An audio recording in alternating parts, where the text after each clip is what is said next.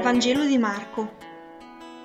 In quel tempo Gesù, uscito dalla regione di Tiro, passando per Sidone, venne verso il mare di Galilea, in pieno territorio della Decapoli. Gli portarono un sordo muto e lo pregarono di imporgli la mano. Lo prese in disparte, lontano dalla folla, gli pose le dita negli orecchi e con la saliva gli toccò la lingua Guardando quindi verso il cielo, emise un sospiro e gli disse Effatà, cioè apriti. E subito gli si aprirono gli orecchi, si sciolse il nodo della sua lingua e parlava correttamente. E comandò loro di non dirlo a nessuno.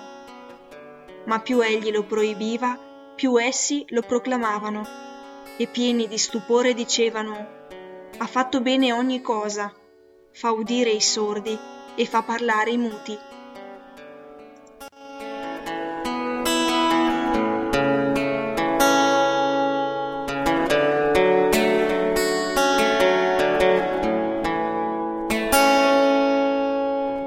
Gli portarono un sordo muto e lo pregarono di impogli la mano.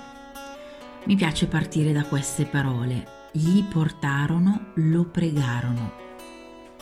Se c'è qualcuno che viene condotto da qualcun altro per guarire, allora significa che c'è chi vede, chi si accorge di un malato, qualcuno il cui sguardo riconosce il bisogno di un altro, qualcuno che magari non è in grado di assolvere direttamente a quel bisogno, ma che nel suo piccolo può occuparsene può prendersene cura e con un ruolo tutt'altro che marginale.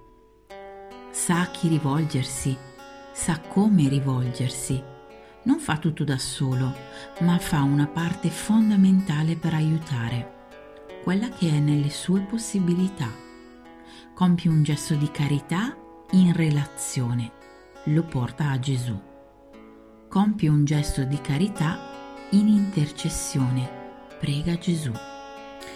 In questo caso è un qualcuno addirittura al plurale. Portarono e pregarono sono infatti i gesti e le preghiere di molti. Riesco proprio ad immaginarmela questa scena, fatta di persone vive, vere, che soffrono, che amano. Alla terza riga del Vangelo sai già che questa storia andrà a finire bene, comunque perché c'è un'attenzione volta al bene di un fratello che non è lasciato solo.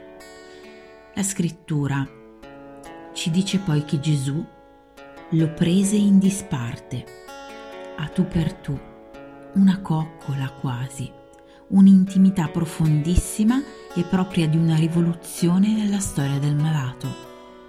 Gesù gli cambierà completamente la vita, anche grazie a chi lo ha condotto a lui. Chi sono io in questa storia? Il malato che ha bisogno di essere portato da Gesù? Il fratello che si prende cura e lo porta? Colui che intercede presso Gesù? La folla che guarda?